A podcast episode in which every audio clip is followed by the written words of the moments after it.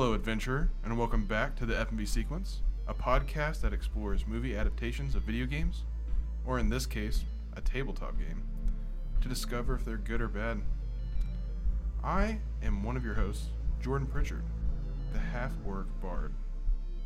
Who is joining me today? I'm your favorite. Your favorite adventurer. Favorite explorer. Zone destroyer. Ashley Jones. Helen Wilmette.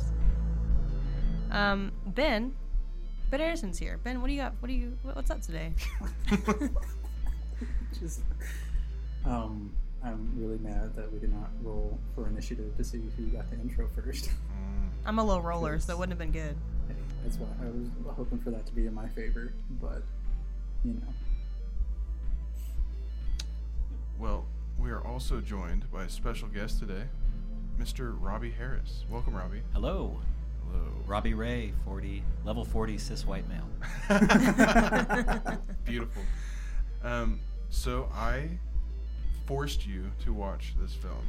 And you're very lucky that I love you so much. We have a great history uh, We do.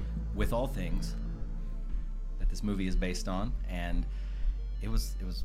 I have a lot of thoughts. I have a, a whole page of notes that I took on the movie, and I'm I'm eager to discuss these things. And I can't wait. But first, we have to talk about your history with Dungeons and Dragons. All right, What is your history with Dungeons and Dragons? I will keep it short and sweet. Okay. young young man, young boy. Uh, friends were playing it at my school. I never got into it. I would watch though. I was that kid at the table, like this is so cool. And it started with that, and then it was BattleTech, and then it was Shadowrun, and I, would, I was just enthralled with this tabletop game. And fast forward many years later, uh, some friends were like, "Hey, you want to play?" And I was like, "Yeah, sure." You know, I remember this from when I was a kid. So I went and bought the books and a pack of dice, and you know, got the character rolled and everything, and started playing. And then since then, I've played in many groups, tens of groups, twenties of games, probably. You know how groups dissipate They very do. easily. Uh, and now I find myself here discussing a movie based on the world of Dungeons and Dragons. So And I, I would be remiss not to mention that I met you through Dungeons and Dragons. you did. You were in a group with my, who is now my brother-in-law. At the time, was banging my sister, and hope he does a good job. I care, I care about her. I care about her. And uh, yeah, Got married, you- so. yeah, some something's working. it did work out. Yeah. Yeah. Uh, so yeah, you guys were in a group together, and I was like kind of sniffing around. Again, I was the kid sniffing around at the table, like, "What are y'all doing over here?" I got my books, We're being nerds. Leave us alone. and we started playing it at Jake's house. Uh, and then I got in the group, and then, like they do, the group, you know, sometimes life gets in the way, and, and you, you part ways, or, or you put the game on hold indefinitely, and then you start another group, basically. And then I think I kind of sniped you and Jake and a couple other people, and we've been in a. You and I have been in a few iterations of this game, and we're in one right now and having a great time. Uh, Indeed. Uh, Small, small group. I've, I've found with the bigger groups, sometimes it's harder to keep. It's much like a podcast or a band or anything else. Scheduling can be a bitch, and it's it's good to keep it small. Very true. Speaking of, when you heard that there was a Dungeons and Dragons movie, what was your first thoughts? So I discovered this movie in probably 2004, and by discover it, I mean I saw that it existed in a DVD case. I was working at a video game store at the time, and we bought and sold a lot of used games, systems, DVDs, and it came through the shop one day, and I was like, "What is this?" Like, and just judging by the cover, I was like, "This is not." a high budget thing. This is not a big deal. I didn't recognize anyone in the movie other than the Wayans brother. Marlon, correct? Is it Marlin? Yeah, yeah, Marlon. Wayans. And shelved it. I was like, I'm not even, even with my discount at the video game store, I was like, nah, nah, I'm gonna shelf this, put it out in, into the world. And so yeah, fast forward and, and here we are watching it before this episode, and boy, boy howdy. Uh, the only other thing I have to mention before we get into the deep topic is actually, Robby, you used to have a podcast, Boys, Yep. And there was um, an episode. I don't remember the specific. It's been years since I listened. Unfortunately, I'm so sorry. I mean, it's dead. It's fine. But that episode, you were talking about going out and just taking a chance and just like getting out of your comfort zone. Not Yeah. like completely, but just like a little bit and Yeah. just like just go try something. That's kind of what we started the show on was getting out of your comfort zone, meeting with people that maybe you wouldn't normally hang out with or talk with, you know, not that we're rude or anything, but you know, you're kind of in your bubble a lot, especially nowadays. Yeah. But yeah, getting out there and much like tonight, me meeting with all of y'all, you know, I was kind of like, I mean, I'm an older guy, like I got a life, I got a family, you know, I've got my I got my gaming group. I've got my PlayStation 5. That's right, I have a PlayStation Yeah. 5. They're not real. And my address is no, but um, yeah, you know, I was I was a little anxious, honestly, because I haven't sat down with people in a long time, especially in person. I mean, God, in the world we're in now, you know. Yeah. It's, Yeah. it's Yep. remarkable. Yeah, you sick? You cough? but uh, no, yeah, it's uh, it's all about putting yourself out there, Yeah. and I force myself to do that still. Well, I just want to let you know that the day after I listened to that podcast, I called up my local university and was like, "Hey, I think I want to come back to school." And your episode is what got me back into school. So, which I'm not crying. ended up me getting fired They're crying. from my job, but Yes! it was for the better. So Yeah, it all works out in the end, man. yeah, but that that truly is what has gotten me here today. Honestly, That is that is so sweet, So- and I didn't know that at all. I know. And I you know, we it. we get together every other week, every other Sunday, I know. and I've never known that. I that's- saved it that's so I could uh, create content out of it and monetize it. Yeah, So, and I'm happy to help. and with we're that. crying because of it. Yeah. It's true podcasting. That is so awesome, Yeah. Jordan. I love you. I really do. Like Yeah, I. I, I talk about you all the time. Like you're one of my favorite people. I know we don't hang out all the time. Like we, we're in our gaming group, and that's that's the role we have in each other's lives. But like I just respect you so much, and Well, you are such a wealth me, of so- knowledge, and I love you. Well, oh man, you just made my night. I think we're interrupting. I think Okay, we're- yeah, we're gonna make oh, out shit, now. There's other people in this room. Oh god, I'm putting the boner away. All right. So, Ben, would you like to diffuse this situation for us? Yeah, I get to follow that emotional heartthrob. All right. Um, well, I'm pretty sure that anybody listening to this podcast probably has a sense of what Dungeons and Dragons or D and D, as the youngsters like to call it. Youngsters. But um, just in case, Dungeons and Dragons is a fantasy tabletop role-playing game created by Gary Gygax and Dave Arneson around 1974. Or at least that's when it was published. Um, the game was spliced together from a couple different tabletop games. Um, like the base of it was like like a bunch of war games where you just instead of controlling one character, you control whole armies. It was basically just excuses to reenact World War II battles. But um, what made Dungeons and Dragons unique is because you were able to um, create your own single character with a bunch of other people, and then together, along with a dungeon master or DM, again as the youngsters call it, um, you get to craft this uh, storytelling in a fantasy realm, whether it's um, Faerun or whatever, um, and you just go along and create this adventure with your friends. Um, excuse me. Um, as the players progress, you know they level up and earn new skills, weapons, and then um, along the way the DM will throw a bunch more baddies at them or just conflicts or whatever, and you just create this whole story. Um, so, as the game went on through the years, um, it kind of developed two different versions. You had a rules-heavy version of the game and a rules-light version of the game. It was kind of just however you and your friends wanted to play, or however your DM wanted to roll it. And um, since the 1974 up to currently, I think there are five editions. Um, each one, as far as I can tell, um, the rules just getting a little bit more streamlined. You know, in the beginning, it was a lot more very. Um, as I saw it described, it was people walking through with like a 10 foot pole because they were so afraid of just their character dying all the time and whatnot. Um, to now, where basically everyone just kind of plays their own kind of superhero and you're running along killing bad guys. So it's it's evolved a lot through the years. Um, but um, while it started out pretty niche in the 70s, it has grown to be one of the most popular, if not the most popular, um, role playing game in the world. Um, as of 2017, um, there were over 16 million players worldwide, and it's sold over a billion dollars in books and figurines alone. So it's pretty popular. It's doing pretty well. Um, but as with all good things, eventually someone will try to monetize that and make a movie out of it. As with 2000's Dungeons and Dragons. Uh, directed by Courtney Solomon, the film takes place in the kingdom of. I'm also going to butcher all of these names, by the way. I have very. Tough. I know. I wrote them I was here, like- so I didn't. I wrote I was too. like, so I Yeah. apologize to anybody who gets mad at that. So I'm just gonna bulldoze on through it, and we're gonna get through it. I'm here to Um, correct you. Don't worry. Thank you. Um, so the film takes place in the kingdom of Izamir. Izamir. Okay, cool. And follows the princess or the empress Savina, as she fights against evil mages to use her magic for good. Um, along the way, she recruits a couple of thieves to help her recover the Rod of Serville. Close. That that. Okay. Mwah. All right. okay. Uh, scepter to help take control of different dragons across the realm. Um, needless to say, because it's on this podcast, that the reception of this movie was not great, um, to say the least. There were a lot of negative reviews from film critics and just people in general. A bunch of different reasons, from you know quality, bad acting, to apparently some sketchy racist stuff. I'm not too sure about. But uh, regardless, the movie only grossed about thirty million dollars, which is about fifteen to sixteen million under its budget.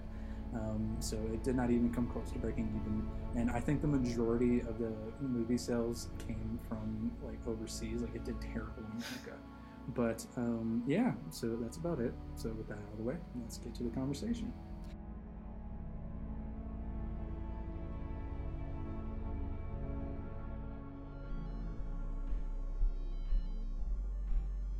I think it's important to know that this movie came out a year before Lord of the Rings, and once that hit, it was like got worse. Like, okay, so if this is what we could have been doing the whole time, then why was this so bad? And especially when I mean, Lord of the Rings had a, obviously a fan base because the books and people loved it, but those people also loved Dungeons and Dragons. Usually, those went hand in hand. So to see that there was so lack of care from the actors and also um, the designers of this movie, that it was the writers, then people were obviously upset about it. And when I watched it, I was disappointed, but I went into it knowing that it was not like people didn't talk about it, and and you know different game shops people didn't talk about it in different circles. So I was like, clearly there's something wrong with it, and there is something wrong with it. I've never so I've played a lot of D and D, and I've never been at a table with somebody and be like, "You got to see this movie. it's awesome." And to your point, I believe the Venn diagram of Lord of the Rings nerds and D and D nerds there is a huge cross section For sure. I mean, they It's definitely just one circle. yeah yeah Yeah. Yeah. Uh, maybe two crescent moons, you know. but uh, yeah. Pathfinder people have to have a space somewhere, right, right, the outside edge where they belong. exactly. Yeah. Yeah, a lot of books were sold for D and D too. You know, it's like yes, there were how many how many Lord of the Rings books? Three, four, five, I think there. ten. I think there's. Of the Lord of the Rings, there's three, and then Three main books. all of the The Hobbit. So it's like the Hobbit and that, and then once the you get Silmarillion. past uh, J.R. like the first J.R.R. Tolkien, um, yeah, the son here with the Silmarillion and all that stuff. So. Okay, and and to your point about uh, the 2017 statistics, I would be curious to know what that's like now because when I go to my local gaming shop, Game HQ, shout out, best shop in the Midwest. So lucky to have it here in Oklahoma. D and D has exploded in the last five years. I would say fifth edition, like you said, definitely things get more streamlined. But the amount of content they put out, I mean, everything from monster cards to the minis exploding to everything else. I mean, when I started playing 3.5, there wasn't all of that. There was, you know, the player's guide, the monster manual, the dungeon master's guide, and maybe, I mean, there was always supplements, like those little paperback supplements, but Yeah. now it's mm-hmm. like huge, and they are just cashing in on this. Not to mention, you know, with Stranger Things and everything else, I Yeah, mean, it's, sure. it really gave it a boost. So Critical I, Role is definitely Yeah. the catalyst to that, which I think the only reason Critical Role got it so big was thanks to Vin Diesel and uh, Last Witch Hunter, because they like uh, w- w- Nerdist teamed up with some of the Critical Role people to make a 45 minute like ad basically for Last Witch Hunter where they played D and D with Yep. Vin Diesel. That's what got me into D. it was great. I loved it. My okay, I got I have to get a little bit into my history of D and D real quick, which is, um, I had GameFly, and I rented The Witcher three, and then I didn't want to have GameFly anymore, but I didn't want to have to like send back Witcher three, and I so I canceled it before I even got it. Started playing Witcher three, um, was like this is amazing, the best game I've ever played. It's insane. Um, started falling down that rabbit hole of like witch hunter, like magic bounty hunter kind of thing. So I started watching like Hansel and Gretel. Last Witch Hunter came out, so I was like, well, I'm gonna go watch that. So I went like at like a midnight showing of that by myself. Was like, this is the best movie I've ever seen. It's not. It's a terrible movie, but I became obsessed with it. And then I learned that that character was based on Vin Diesel's D and D character from high school, and I was like, what? And then I watched the. It's called D and Diesel on YouTube, which introduced me to Matt Mercer, and I was just like, what? Like, I know I was like D and D is like a nerd thing where people like play dress up and like be elves and stuff. LARPing, yeah. Yeah, but then like I'm listening to this guy just enunciate the most beautiful tale I've ever heard, just like out of his brain, and I was like, what is this?"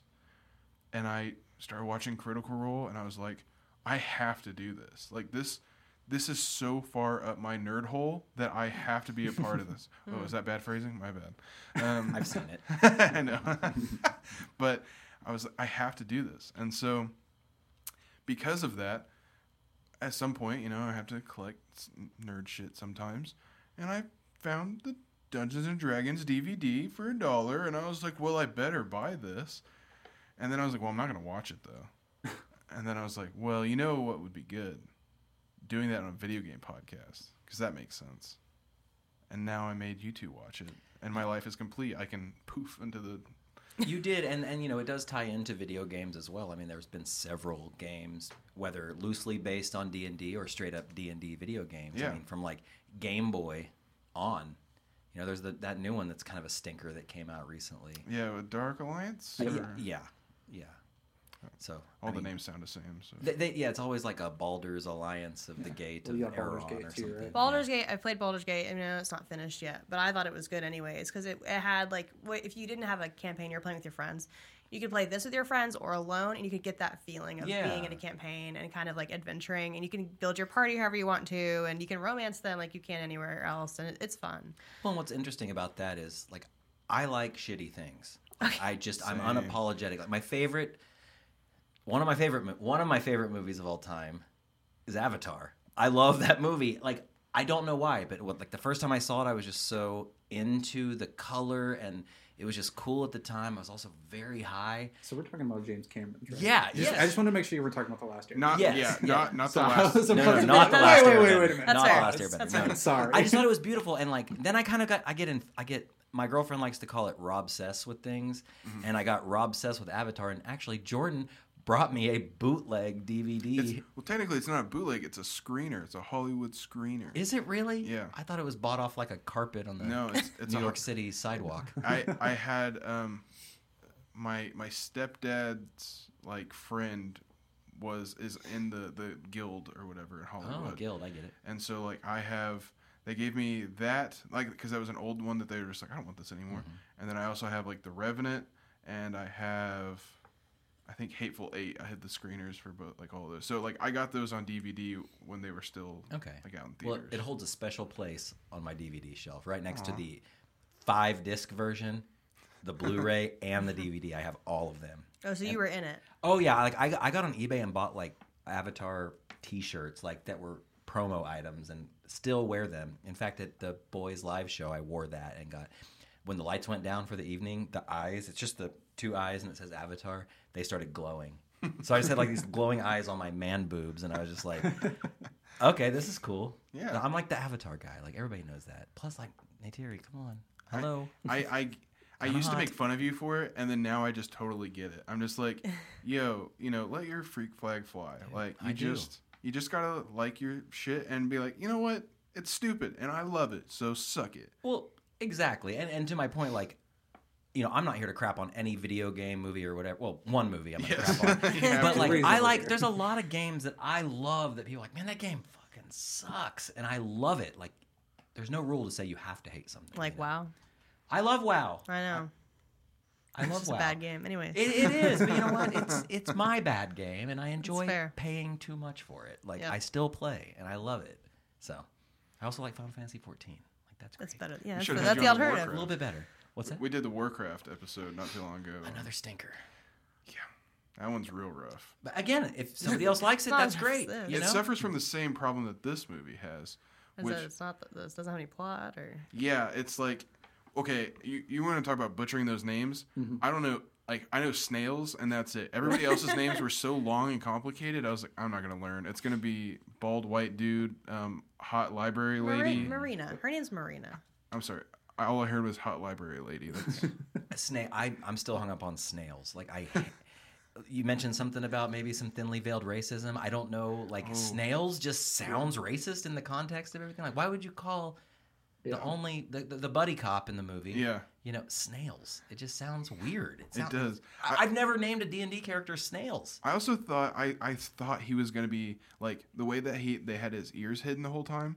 I thought at some point they were going to reveal that he's like a half elf or Right. something. I was hoping that too. and I was like, that would be cool, especially like whenever he's hitting on the elf chick. Like, I was hoping it was like he's hitting on her because she's an elf, not because she's the other, the only other black person in the movie. Like, please Yeah. don't have to like. I have so many thoughts on snails. I'll, I'll get to it later. But I I, have a few. I, I written down definitely thought that when I was first got into the movie, I was afraid that Marlon Wayans was going to bring the, the movie down, and then he ulted like became my favorite character, and I was so happy. Anytime he was, I was just like, this movie's blows, and just anything that he does Uh-huh. is hilarious, and I'm just like, I'm in it. Like you do, you do whatever little weird thing you're gonna do, I'm gonna dig it. I He was wa- he hoping my least favorite. Sorry. Your least Oh, favorite. Oh, man. one hundred percent. okay, well he so does glad scream at a the lot. ending. Yeah. That's true. Yeah. You, you're glad he died. Yes. Uh, we'll Yeah. have to get in that in a Well, second. yeah, yeah, we totally will.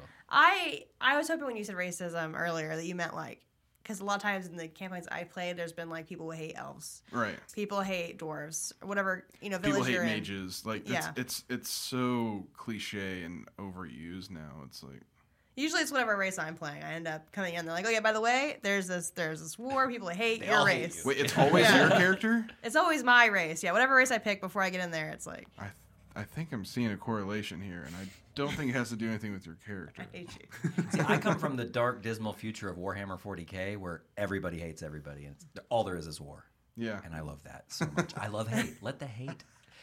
Let the hate. If you got hate in your heart, you. let it out. That's what, that's what I was looking for. That's what I was- that is totally what I was looking for. Yeah. Um, yeah. So I honestly didn't know what was happening in this movie until I read the synopsis about halfway through. I was like, so what are they doing again? I had to look at it because, and then like there's a part where it's like, well, the Empress has a scepter for golden dragons, but they need the red dragon scepter, and I was like, wait, what? Did they ever make this gold scepter apparent? Like, I, w- I didn't know it was happening a good majority of the time. I, I just watched it with a blank brain and just was like, I hope this ends soon. I went into it with like super low expectations, knowing that it was. I didn't like. I didn't look up the Rotten Tomato meter or anything like that, or read any reviews. I had a feeling it was going to be pretty bad. Yeah. But man, it exceeded all expectations on the stinkability scale. Like my my my big issue was okay, the CGI, Mm-hmm. which I don't want to be jumping the gun here, so please cut me off if you need to, but so bad. Like it looked like PS1 graphics. And I know it was 2000, but like you said, Lord of the Rings came out one year later. Granted, much bigger budget. Matrix get- came out the year before.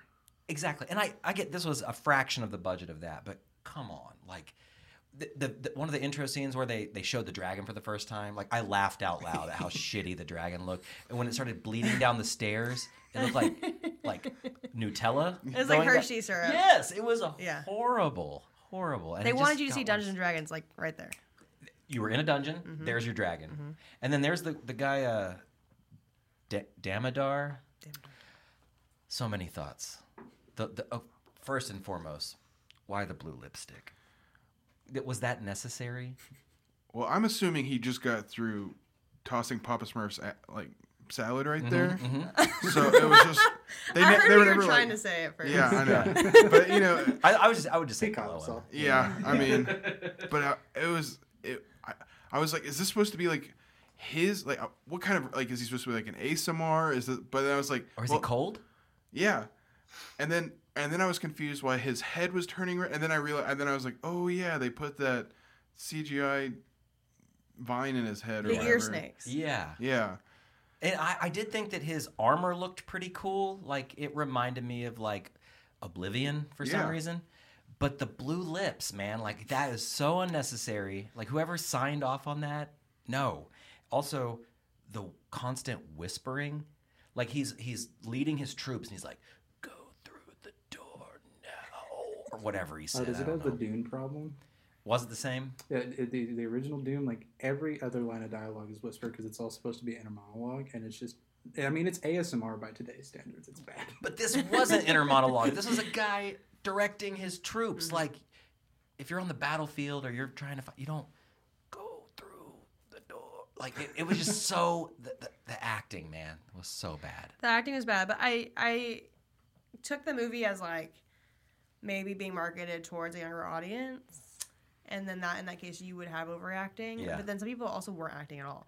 So I really couldn't tell you what was happening. Um I mean you were talking about the rod of Sevril. I think that is Yeah, the, the ro- rod. Is that for gold or was that for red? That's for red. They're looking for that one because the Empress had The gold. gold one. Okay, yeah. Um, and I hated her a whole lot. Oh, talk about bad acting. Like, Yeah. And I thought for some reason when she first came on the screen, I was like, "That's the little girl from Neverending Story." I- Yeah. I didn't realize it? she was from. No. no, it's not. But it looked it looked a lot They- like her. Like they, I think they purposely dressed Ripped her to off. look like the Empress from Neverending Story. Yeah. And, and, and then I did a little research. I was like, oh, she was in like Ghost World and all these other movies. She's in Hocus Pocus. She's the little girl from Hocus Pocus. She I. American Beauty as well, I think. Yes. Yeah. I, I did a little research. That one's a touchy topic with her. I did it's some not Blue. Lagoon, but I just researched about her too, and she like basically said people that play Dungeons and Dragons are weird. Hmm. After an interview after making the movie, so people already didn't like the movie. They saw that how bad it was after Lord of the Rings already came out, and also they didn't like her. So Well, her acting was terrible. Like she just seemed disconnected, like from the jump. And like I thought her like dress, like her outfits were cool, Mm-hmm. but a lot of times it looks super low budget, like with the dangly stuff on her head. And I was like, man, this is because it's like a gold crown thing, but it's like moving and shaking. And It's like okay, well, you could have plastered that a little bit better. Yeah. yeah, Um, the best actor out of this was Jeremy Irons, for sure. I agree. bad guy. I agree. I think that, man, I don't know. Not to, not to jump too far ahead, but the ending scene with the crunch, Yeah. like pretty corny. Uh, The whole movie was corny. But I think I think he like he knew that it was like he knew it was shit. Yeah. Like I looked up there well on the IMDb like one of the first trivia things is like a reporter asking him why did you do this movie and he was like I just bought a castle I have to pay for it somehow. Yeah. And it's like no yeah checks out like so he knew it was gonna be shit going in and then just was like I'm gonna have fun with this because Yeah. I'm Jeremy Irons. Also it's not the first shitty uh sci- or fantasy movie that he's gonna do because he's gonna do that terrible Eragon movie later. out of all the turds in the bowl, he rose. To the, he was the Yeah. floater. You know what I'm saying? Yeah. Richard O'Brien wasn't that bad. Which one was that one? Xilus, he was the master of the Thieves Guild.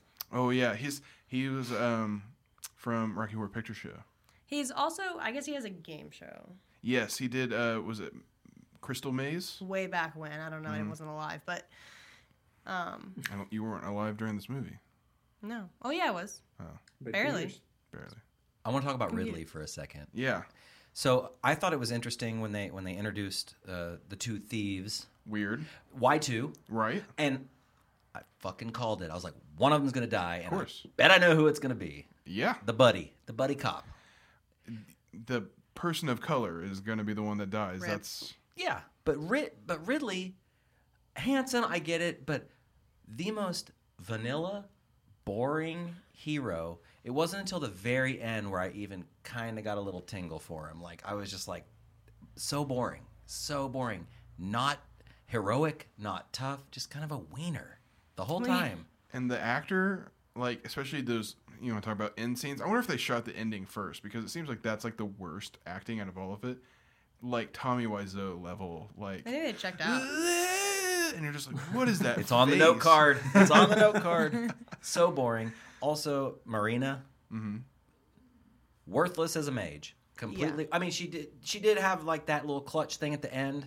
Not again, not Yeah, to jump ahead, but I was like, "You're a mage. My level one mage in WoW is better than this. It's got two spells. Where's your cantrips? Yeah, nothing, yeah, dude. I was hoping that it was a spell slot thing, and it wasn't. It was that she needed the bag of dust or whatever that was. Yeah, that makes sense. And It's- then you have to it's set up old spells. And rules. then you have to set up spells. And I, I play 5e, so I don't know a whole lot of before previous campaigns and the way you guys used to play the old ways. Well, I don't know. Well, hey. like we said, we just started a Man, few years ago, so Oh. It's it's pretty much the same. In fact, 5e might be a little easier, but it's not like crazy. You still had to prepare and have the components and things like that. I think that. a lot of DMs cut that out now. We Yeah. do. Yeah. I mean, Yeah. it's like, 'Cause and we it's don't abuse it. It's like when we're sitting around this very table playing, it's like, you know, we're not just spamming stuff over and over, but we don't sit there, oh, you don't have the feather of newt or whatever, you know. yeah. So, Yeah. You already have to expend something to do. Like you, you there's already a price. So why why are there two prices? Well, Right, a very just to lose it. Yeah. Sales Yeah. tax. And there's there's a couple of things like if you play a druid, you know, you have certain um, cantrips you can use or abilities that you can make. Like I think it's good berries. That you can feed your party with that day, hmm. but people don't make you worry about your water and your intake. You don't make you worry about how it's just it's just rests. It's not about Yeah. food. You never have to take a piss in D and D. Exactly. Ever. You never have the runs. Oh, yeah. Oh, I drank too much ale the night before. I've got a splitting headache and diarrhea. And my character's shit meter is always full, and I, I never That get the opportunity to release it. Yeah. That is amazing. I've never thought of that. Yeah. I, I would like to jump to Elwood. the dwarf. Yeah. Yeah. Maybe second on the shit tier list. I didn't even know that he was a character. Like, and that he was going to be an addition. It was just like all of a sudden there's just a man in a midden heap, and I was like, that's gross. And then he just comes along for the ride. Dude, worst beard in movie history. It Yeah. it changed. I don't know if you noticed it. It changed colors throughout the movie. Early scenes, it was more of a brown, kind of auburn. At the end of the movie, it was bright red, was red. like Bozo the Clown red. And I thought, man, they must have had to go get a second beard. You know, they ma- ruined the first one. Or maybe think- again they'd start the the Yeah. late scenes early, and then And it it's just like- faded. it sun bleached over time. I think I saw when it got ruined because I wanted to talk about the bar scene. Okay. Um, eventually. Are you good? My stomach rattling. I want to talk about the bar scene eventually because I actually like the bar scene. But in it, he like pour. He's like eating, but he gets this ton of stuff in the beard. So Was it the tur- the turkey or chicken? Oh, it was disgusting. And his hands were like black. I could do it. I think that might be when they were like, mm, get rid of that and start over. But I want to talk about the bar scene because I actually like the practical effects that were shown there because I know you're a big fan. He hates CGI. I don't know if you listened to our Yeah. previous episodes, but that is like a big thing for him. But I thought there's a lot of practical effects. That's the only time you saw multiple races um, being shown. I mean, there's a couple that I was like, I don't know if you're supposed to be Dragonborn or not. I don't know what you are. You look weird. yeah, are you goblin? Are you dragonborn? Some of the lizard are. people were pretty bad. Yeah, it was Like, and, and I, I, I appreciate it too. Like I'm glad it was uh, equal representation of races. Of course, it's 2021, but they like moved around like Yeah. South Park people, and I was like, man, like Labyrinth was better, and it was like way older. than no. this, so. Yeah, but I did like. To me, it felt like a campaign, and that nothing you want to go right goes right, and that they just scream bar fight, and then this is what they're doing now, and they are fighting, and there is throwing of things, um, un- unwielding unruliness. I got I got like some early Jim Henson vibes from that scene, and it was one of my favorite scenes as well. You know, even when you could see the cracks in it and everything, I did like the setting and even the camera work in that scene. Um, Jordan knows about rolling ones and how things can just go terribly wrong. That's my. Mm-hmm. forte. I roll really high, he rolls really low most of the True. time. So Yeah, I I'm have just to here to shit on you, dude. I have to. I, I specifically have started making characters that just have AOE attacks, just so I don't have to do anything. I just like I'm doing this, and then they have to. there's like a halfling race that you have a basically like a a skill attached to you that you can re-roll. I don't know what yeah, it is. that's part of it. Part of like the build that I made for it, like it's specifically for that. It's it's the halfling that has the lucky trait, Lucky, yeah. and then um, it's all like you're a wizard with the specialty of like being able to Mm-hmm. do AOE's, but then you can uh, maneuver those AOE's around your party, so you can like cast fireball and make sure that they don't hit your party. Um, and then you just It's a good have, skill to have. yeah, and then you just they like your opponents just have to roll their saving throws, and then you can also take the feat later. That's also lucky. That gives you three luck points a day, so you can do the same thing. So I like specifically made an entire character that um, makes it to where I don't have to worry about rolls. The dice trail every day or whatever. Yes. Yeah. But I felt like this movie. I don't want to praise it too highly, but I felt like it tried to incorporate stuff from like quite a bit. Like when it's like it's a holding spell. Maybe it was a little too ham-fisted, but it's like oh she cast a holding spell In the spell. in the rope. yeah, I mean Yeah. maybe that's how the description is. I've never Sure. read holding spell, but I, I kind of wish, and you know, expectation versus reality, but I wish it would have tied into like kids playing around a table. And then, not that those kids had to be those characters, you know, or they, they were voiced by them or anything like that, but if there was some reference to the tabletop game. Like Jumanji does. Kind of, yeah, like that's that cute to me. Yeah, Yeah. That's, that's a great, a great. isn't that what the example. cartoon was? I don't know. I, you know, I've never seen the I, cartoon. I believe the cartoon was like kids get sucked into the world and then they just like become their characters. That would have been cool. Like so, at least like a little foreshadowing, like maybe like kind of like a never-ending story. You know, he's reading the book and then he's it doesn't have to be that black and white, but I don't know, just a little nod to, to being in a game. I got the whole like spell thing and everything. That too, and then it felt like um, the part whenever uh, Ridley's doing the crystal maze section. Um, that he's like doing skill checks for like agility skill checks Yeah. and trap finding and stuff. Like yeah. it it wasn't like this is what I'm doing, but it it felt like that maybe he was making those rolls and he got a nat twenty and that's why he got to jump on the on the It surprised me that he didn't say that. right. Nat 20 because that was the other thing from the movie. one, one of the many other things was the dialog hmm So bad. Like one I think it was the end fight where it was like so much for getting out of here without a fight. It's like, dude, come on. Like my 7-year-old daughter could have wrote that. Like just so cheesy to me. Like I I I'm not the biggest movie guy, but like I can't stand like a cheesy like Schwarzenegger was like the worst at it, right? Yeah. Like mm-hmm. that that kind of thing. Like it's like, oh god. Like Mr. when he played Mr. Freeze in one of the mm-hmm. Batman movies, like like visibly cringe when I watch that, you know? Yeah, I I totally agree. It's how do I I feel like the writers maybe maybe I Wizards of the Coast had their hands too far into this mm-hmm. because it does not feel like they went out of house to write this, especially if you read like the blurb on the back of the DVD case. It is very long-winded for just being like this is what the story is about. There's like several things where it's like he has to go do this and this because he is this and this and, and Right. but the sentence has not ended yet and it's just like compound sentence and it's just like yo just say basic words here you're, you're trying to get people to watch this like Trying to make it a movie. I wish I remembered what the tagline from the movie it was is. like this is not a game That's that, that's what it was. And I was like, okay, that's kind of cute. But Yeah. I don't know. Also, when I want to, I want to talk about the snails, uh, maybe thinly veiled racism thing, because there was a moment in the movie, and maybe I made this up in my mind, but I swore there was a moment where he threw up a peace sign and said "peace out," and that completely removed me from the movie. Yeah, I was like, that's not how you talked in a dungeon to a dragon at all. right And it, I don't know, like there was another, like he screamed a lot, like, and I know it was comic relief, I get that, but it was that like, "Ah!" like Yeah. all the time, and I was just like, don't fucking stop doing that. it's so annoying. I loved it because it was just like, I don't know. Like at some point, you can, you you can only have like it's so shitty, right? Right. So there's nothing else that could take away from it. So at this point, anything else is just elevating it for me. You're all in. and I'm like, this is like the same. th- This is basically just one blunt away from being the scary movie character. Mm-hmm. Or the so- "Don't be a menace" in South Central while Right. drinking your juice in the hood. That's that's what I was getting those vibes Yeah. hardcore. And so I was like, I'm in. Like, go for it. Like, you just be you. Fucking carry this shit because the rest of these people aren't doing anything. You might be onto something because when you play D and D in real life, let's say you have four people in the group, four people in a DM. There's always that one person in the group that, like, everybody likes to do their voice. Some people do it more than others, but there's that one person that kind of sticks out like a sore thumb, and maybe that's how that person would play that person. You know, like whoever rolled snails might play them that way. And Right, but they didn't never make it clear because the whole time I was hoping and sitting through the thought that, like, kind of like you mentioned, that there would be like somebody at a table and that was their characters. But it never. That's why I was hoping. That's why I was like, why are they talking this way? These mid-century, you know, rogues potentially, right, thieves. Why would they speak this way? You know, first of all, they would be speaking in you know thieves' tongue. Is that what it's called?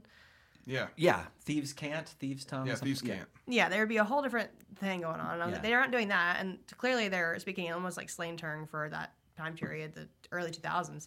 And so I was thinking, at the end, this will be a table, and they'll be there, and that's why, and that's that'll make sense to me. But then it didn't happen. I was in there, I was just like, what is happening? There'd be a bunch of kids sitting around a table listening to Limp Bizkit. Yeah. And there, I think there should have been more just like Easter eggy kind of stuff. Like Yeah. maybe the crystal that he gets like is a D twenty or even just a fucking like cube or something. Just Yeah. like something that makes it look like kind of like a die. And Was there also a part with snails though when it, he was in? And I kind of checked out of the movie, like in the in the second end of the second act into the third. Then I checked back in because it did kind of come around for me at the end. But did he when he was he was in like somebody's chambers when he uh, fell through the carpet, yeah, the, the quicksand sand carpet? Quicksand. Yeah, but did did he say something like "time for a little black magic"? Yeah. And I was like, that's weird. To, i don't know. Like, But- is that and- weird to say But that? the, the the magic like whenever he reaches in the bag, the Mm-hmm. dust is like gold dust too. Like he did. So he was like black Bling, magic. you know. But I was like, what? But was he a magic user? no. It was just like it's just for some reason they just kept having a bag of magic dust that was just like I guess their excuse for like, well, this can do anything because it's magic dust. Like, you know, snort it, put it in your gums. I don't know. like, The I other don't know. thing to me was, I wish it would have had more like grit to the movie. Mm-hmm. Everything was kind of sparkly, and and I think everybody looks at D and D differently. Like we all we all do who have Mm-hmm. played, but like, and maybe it's from my background of like Shadowrun and Warhammer, but like I like like our current D and D game. Like I like a little darker. Like it doesn't have to be like like blood and guts all the time, but I don't know. Like I like the dark. Maybe just because I'm older now. It's like it just seemed a little glitzy and gold. Everything was too gold, and like the way it was. Sh- I don't know. There's like Vaseline on the lens all the time. well, and they they keep talking about how they're the lower class people, but like Ridley is like he's wearing a white shirt the entire time, and it's pure white. The- Like it never gets dirty, no matter what he does. So it's like, well, I mean, you must have a pretty good laundromat in that realm. a lot of white shirts. Yeah, it was. It, it didn't feel lived in. I think that's what it is. Like it, it doesn't feel like a real world situation where it's like, well, if I mean, if you're like the time that they do get dirty, and when they got dirty, it was like too dirty. Like the sexy librarian, she got like smush all over her face, Right. and it was just like. Can you please go wash? Like you've d- you've been like hanging out in this place like the, like safety for like an hour. Yeah. you've had time to put some water on your face. Like, Wash up. and then she's like, I'm crying, and so she's like, the tears are coming down, but it's not streaking the the the soot or whatever that's on her mm-hmm. chin, and that's that's also the the kiss scene. I was like, was this warranted? Like, It was also awkward. Yeah, awkward was. and not necessary. I don't know. I, I I don't ever think about kissing when I play D and D, except for you. yeah, true. After after Yeah. after the session. Not a bar player. then. no, no, not usually. I feel like the problem for me personally was that you know in any I've played in a couple different you know campaigns and tables and different DMs and a lot of my encounters are different types of monsters. It's not just dragons. Like honestly, I think I've gone against a dragon once and I didn't do well. Um, not that many of us do, but I feel like there was a lot missing in like just the world itself. I mean, I feel like if anybody had a hand in it that was responsible for you know D and D itself, there would have been different kinds of beasts and things. And there's a whole book of monsters. And why did you just flip to one page and just go, let's run with that? No rats, no bugbears, no whelps, no you know kobolds, like Right. nothing. No, and everything that they did put in to diversify from the, we'll just go ahead and say human because even the elves are pretty indistinguishable in this Right. movie. I was like, what the fuck is that? Like the purple guy with the third eye. I was. Oh I, yeah, I was like, what are you? yeah. I've never never heard about that. Maybe like a beholder human or something. Yeah, I was like, is that is, is it supposed to be what, what the illithid, like some kind of illithid type thing? And then when there was a beholder, I was like, well, that was out of fucking nowhere. Like at mm-hmm. first, I was like, what the shit is that? Because it just looked like a a glob of just CGI bullshit on mm-hmm. my screen, and I was just like, I don't know what I'm looking at. And then whenever the other eye stalks came out, I was like, oh, it's a beholder. Mm-hmm. That's the worst thing I've ever seen. It took it, it took me a minute, dude. I was like, "What is that?" Oh, and then like it, like they chased it out into that hallway he or whatever. beholders like to me maybe it's just because like the first beholder that i ever quote unquote encountered was from critical role they had to fight one and it was like a big deal it was like a big boss fight and so i'm like They're scary. beholders are like like mini boss kind Yeah. of things Right. and in this movie he throws like a rock or some shit and it's like what was that and then chases the sound and i was like No. what beholders are supposed to be like smart They and are. like No, it's a puppy. yeah Yeah, it's totally. I'm kidding. but it, I, was, I was just like it, it was it was a sin on my psyche Oh. seeing that i was like what am i looking at bad cgi Right. bad And the- writing The car, the carpet quicksand too, like that weird thing. I was like, I was hoping rather that like a mimic could have been cool, like open Yeah. a chest or something to find. at least that was practical i thought that was cool like i thought that I was a cool did effect like the way it looked when it was kind of melting down, you know, falling down. Like I was like, that was one moment in the movie where I was like, all right, they got that part right. Yeah. A- And listen, like at the end of the movie, I kind of started to love love it, even though I hated. it. I was like, all right, this is cheesy, but I I made it through. I like wore it as a badge of honor. You know, I was like, cool. All right, I've seen this now. I i've can talk about it. survived the dungeons and dragons Yeah. movie But there was just so much, so much wrong, so much wrong. And I'm not trying to be like, oh, they didn't get the rule right or whatever. yeah it's it just was. It, it sucked. it, It sucked. It yeah, it wasn't even that it was wrong because of D and D. It was wrong because of filmmaking. Ugh. Right. Yeah. and and earlier you said you know it it didn't make as much as it cost. My again, not being a big movie guy, but like who pays for that when it flops? The studio? Yeah, it's it's just all just kind of like, I mean, because it's like they do make some money, they just don't make all of the money they put into it. So to them, they think about it as a net loss. Right, but that same studio made Lord of the Rings. Yeah. Oh, really? Yes. Yeah, that makes it So- even worse. Oh, See, right. see, here's some So was New Line. Yeah. Yeah. And so they made their money back. Which being an old guy, like seeing that New Line Cinema logo at the beginning, like took me back. I was like, all right, I'm in, I'm in, I'm in it already. Did, the version you watch have the New Line logo twice? no. Because I have it on DVD and I hit play and it does the da da da da da da and then it was da da da da da da and did it again. And No, I I was have it, like, um, oh. I have it on Pirate Bay, Okay. and yeah, just one time. Okay, I had like on for some reason on my DVD it does it twice in a row, and like I wasn't paying it because I was like I just hit play, so I went to go like grab something and I heard it, and then when I heard it again, I was like, oh shit, if it does it again, like I don't know what's gonna happen. Like it means my disc is scratched or Right, something. you're just stuck in a loop of the New Line Cinema logo. and I, which would probably be equal enjoyability. So. Which You you, I don't. sell it for more. yeah, I don't. I don't miss that about DVDs. Like waking up at four in the morning to the menu just blaring the same like thirty seconds over and over of like Step Brothers or whatever it was. Yeah, for me it's uh, Moulin Rouge, but that was mostly because my girlfriend at the time really liked that movie. So you know, when you have a girlfriend and a favorite movie, you hear that DVD menu a lot. Right, I get Mm. it. Yeah. Postcoital. We get it. Netflix actually just keeps playing new stuff, Yeah. so you don't have to worry about that. Oh, Yeah. bummer. Um, so I wanted to uh, shoot a question off to y'all because Oh, you guys have all kind of talked about it a little bit. But when looking at these video game movies, one thing that I always try to do is try to figure out why is this made? Like, what is the point of going from one medium to the next? And we talked to, and it's kind of similar to Warcraft, but I think even more with this one. So, like for me, the appeal of D and D is not the setting, the characters, the races. Like those are all great, but those are more building blocks to me and my friends crafting our own adventure together. And pretty much while there are rules, like your only real limit is your imagination. And so you can tailor it however you want to. Like you guys said, it's like I wish I'd seen this character, or I prefer my D and D to be dark and gritty. And so for me, like D and D is a very like active game. Like you have so much control in it. So when you take that control away, what is the appeal of a movie then? Like what is the appeal of this? Like why why is it like what's the point? Like because like we can talk about how bad this movie was like you know just with effects and script and just bad just, it was bad it was badly made. But i'm like because like we're um, we might bring it up but like they're in talks to do a reboot. So like what's the point of the reboot? Like even if they had like amazing effects and amazing story what's the appeal of this? Why does it need to be d&d I think now because it has exploded so much, but back then in 2000, I mean, talk about a small target audience. Mhm.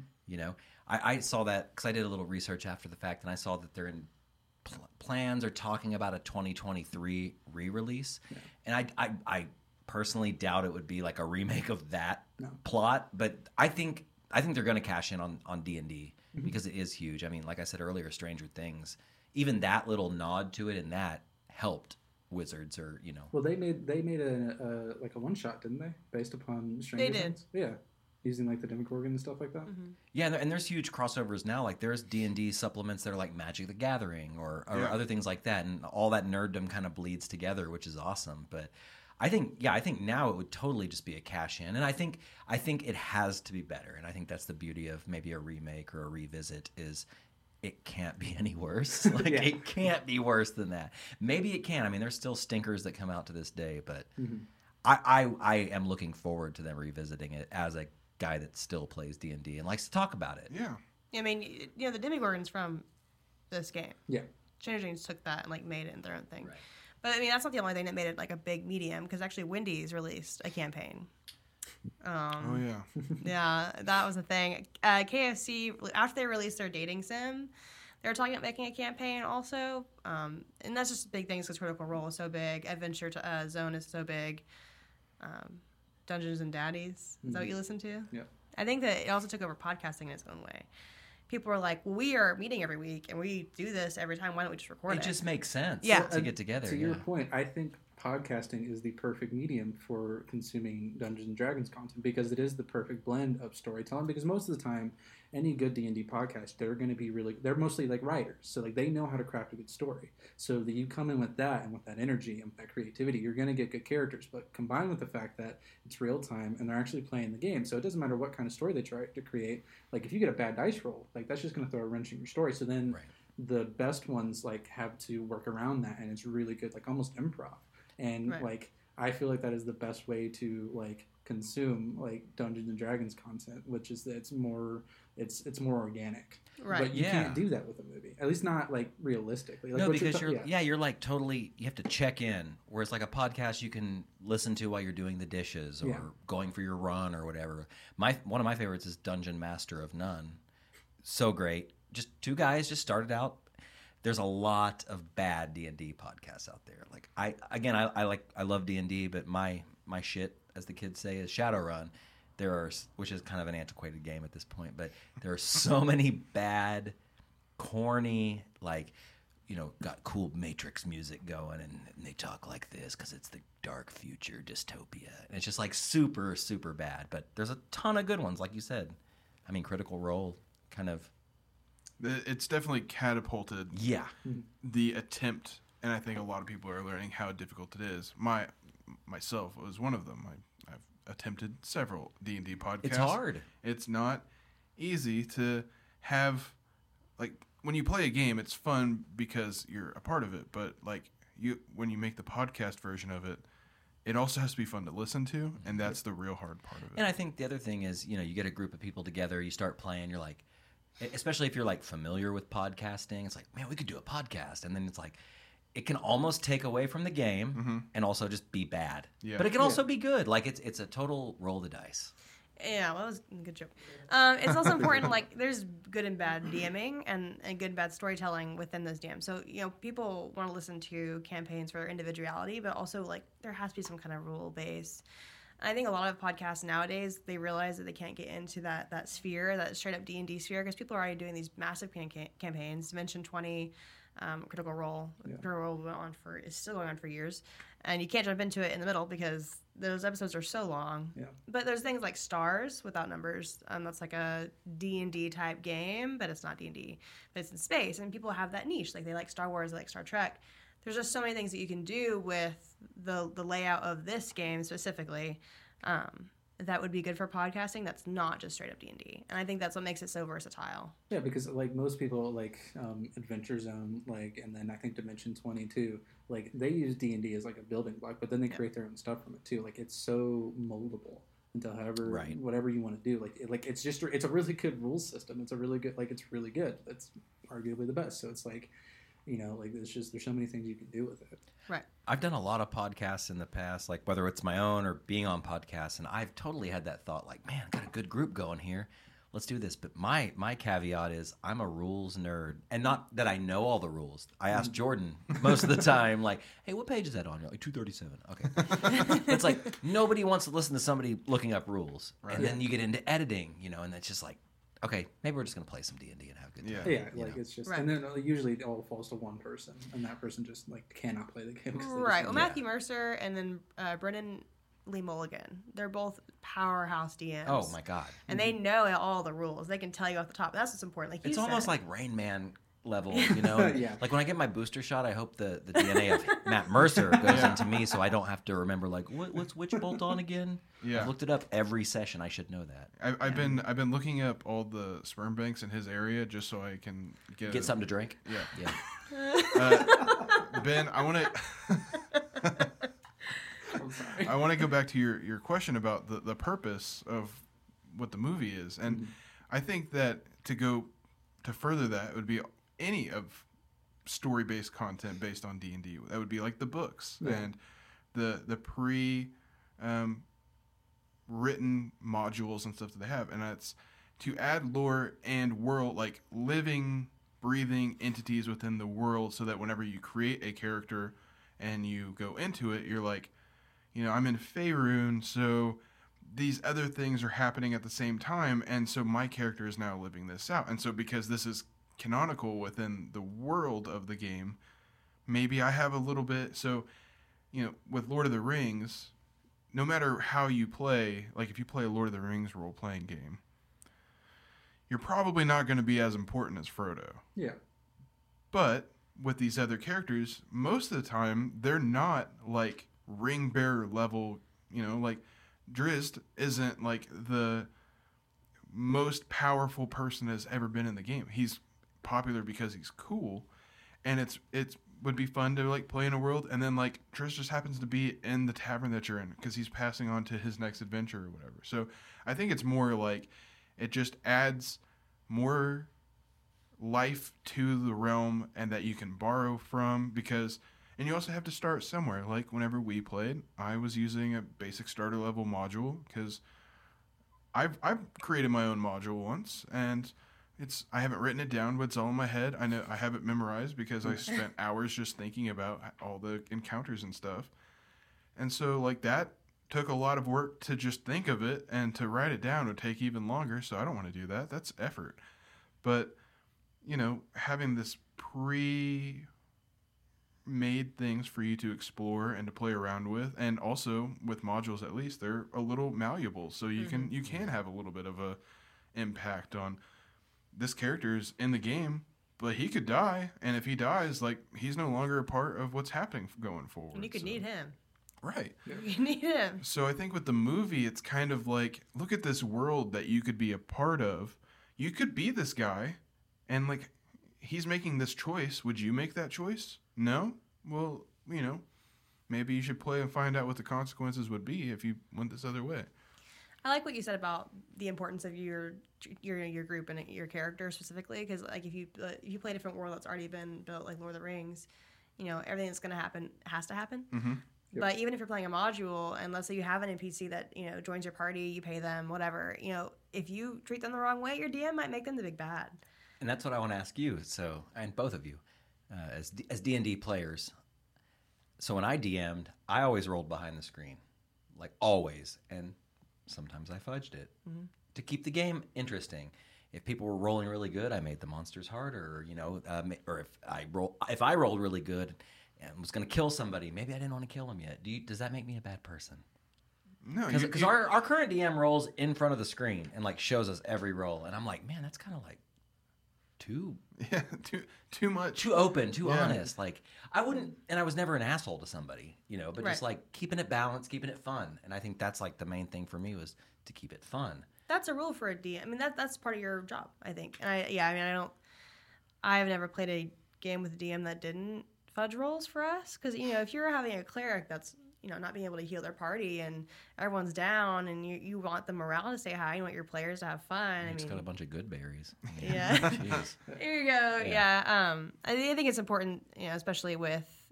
I also like the rule, you know, rolling nat ones doesn't always mean the worst thing possible. Sometimes the nat one just means Right. you don't need to do the thing you wanted to do, Yeah. and that's okay. You don't have to make it where they kill their their best friend or you know stab a themselves. lot of snapping of bowstrings, you know. Yeah. yeah. Because yeah, I, I always enjoy the breaking of the weapon because it's like, well, that is a pretty severe like punishment, but it's not life ending. You're not drawn and quartered. Yeah, Yeah. I, It's, I it's think comical consequences. Like, Yeah. you Yeah. like to have fun with it. Yeah.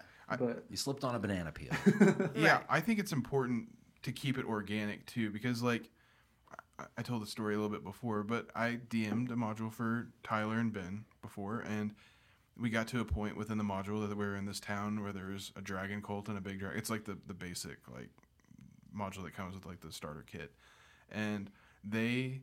Uh, Ben, were you the were you the druid? Yep. Okay, so he, he I believe he um, transformed into a bear, and then Tyler's character was riding him, and, and they bust. Hello. they bust into the lair of the dragon, and we're just like, we're gonna fight him. And I was like, I did like every like DM thing, like okay, like this is the choice you're gonna make, and they're like, yep. And I was like, Final answer. All right, this is what happens, and then they start fighting the dragon. They start losing because it's a dragon, and they're like level twos or something, and it's a pretty. I mean, it's not like the biggest dragon in the world, but it, it's a dragon with a pretty big health pool. They decide to flee, and the dragon's like, "Yo, like I can get out of here. Like you can't just come into my house and then There's just not like zoning. right." And so, like, I was like, "What would a dragon do? A dragon wouldn't just be like, yeah, you can leave now.' So of course he's gonna chase them down."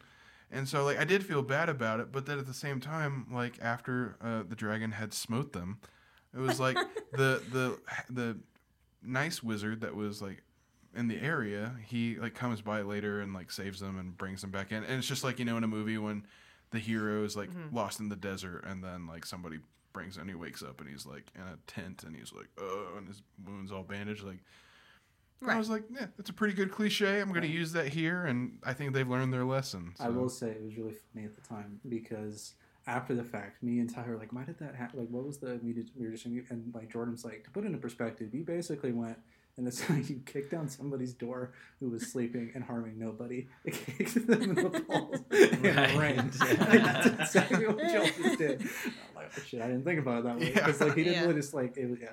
But um yeah, and I will say like based upon um Jordan's uh like DMing skills and stuff like that, like from what I've noticed, because I've never DM'd and I don't think I ever would want to DM because it seems stressful as hell. But it seems like you guys are constantly having to go back and forth between being a referee and a storyteller. Mhm. And I think it's different for each person. It's like which one do you want to be?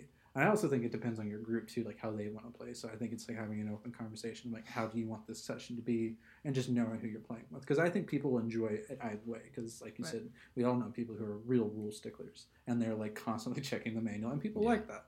But like, there's some people that just want to have a good time and have a crazy, wacky story. And so I like you, like you know, I don't think it's wrong at all that you fudge symbols because it makes it more interesting.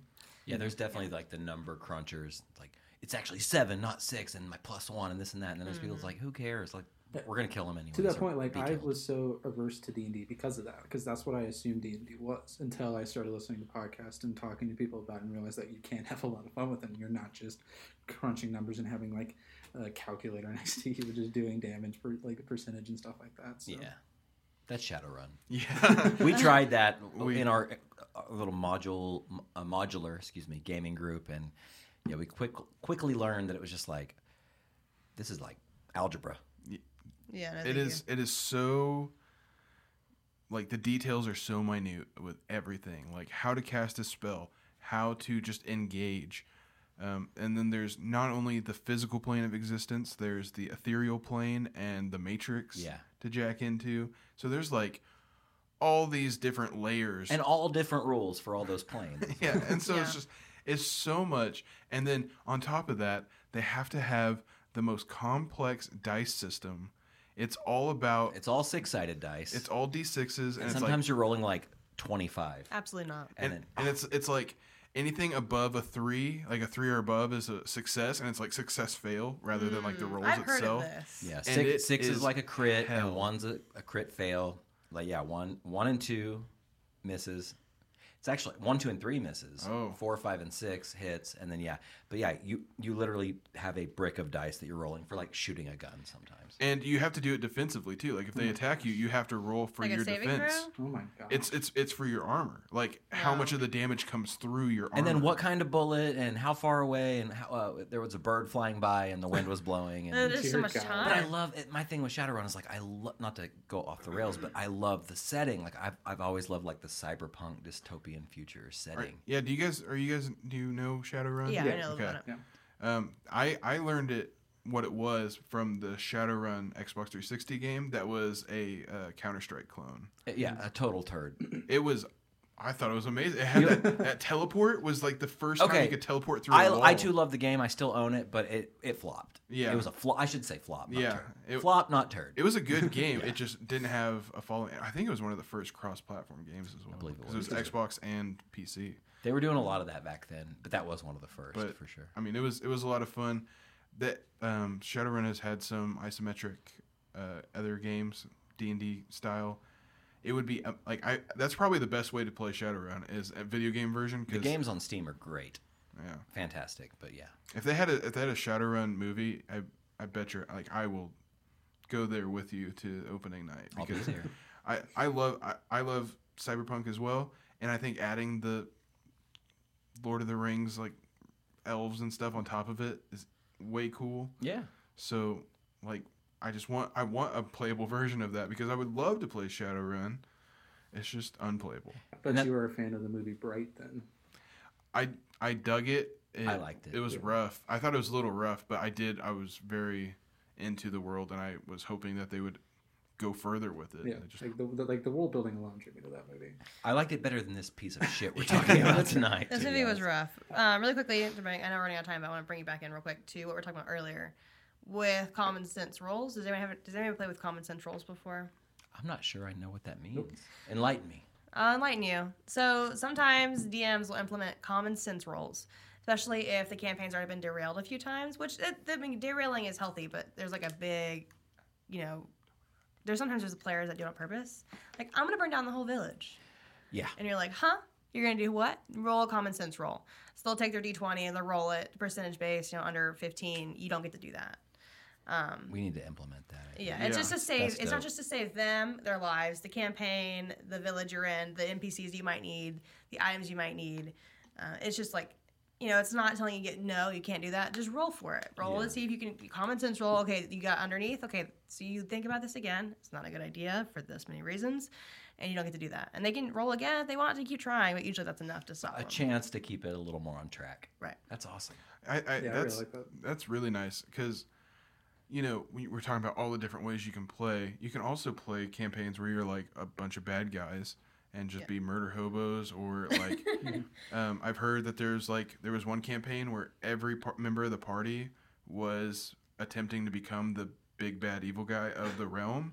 And so as the campaign progressed, like they were like amassing their own armies and like the final act of their campaign was them all like waging war against each other. Oh. Which sounds really cool because it's like at first it's like they have to rely on each other because they're all so weak that they can't do shit.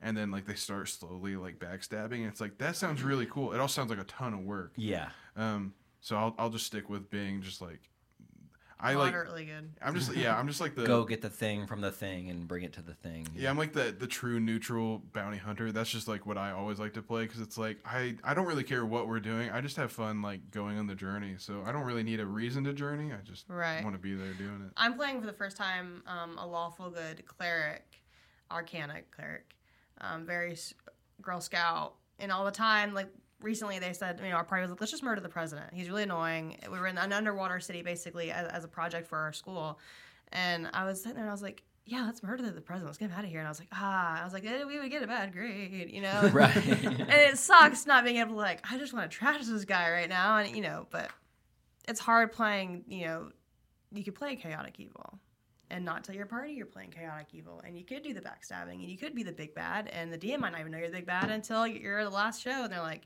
you know what? No. Actually you all your magic items are missing.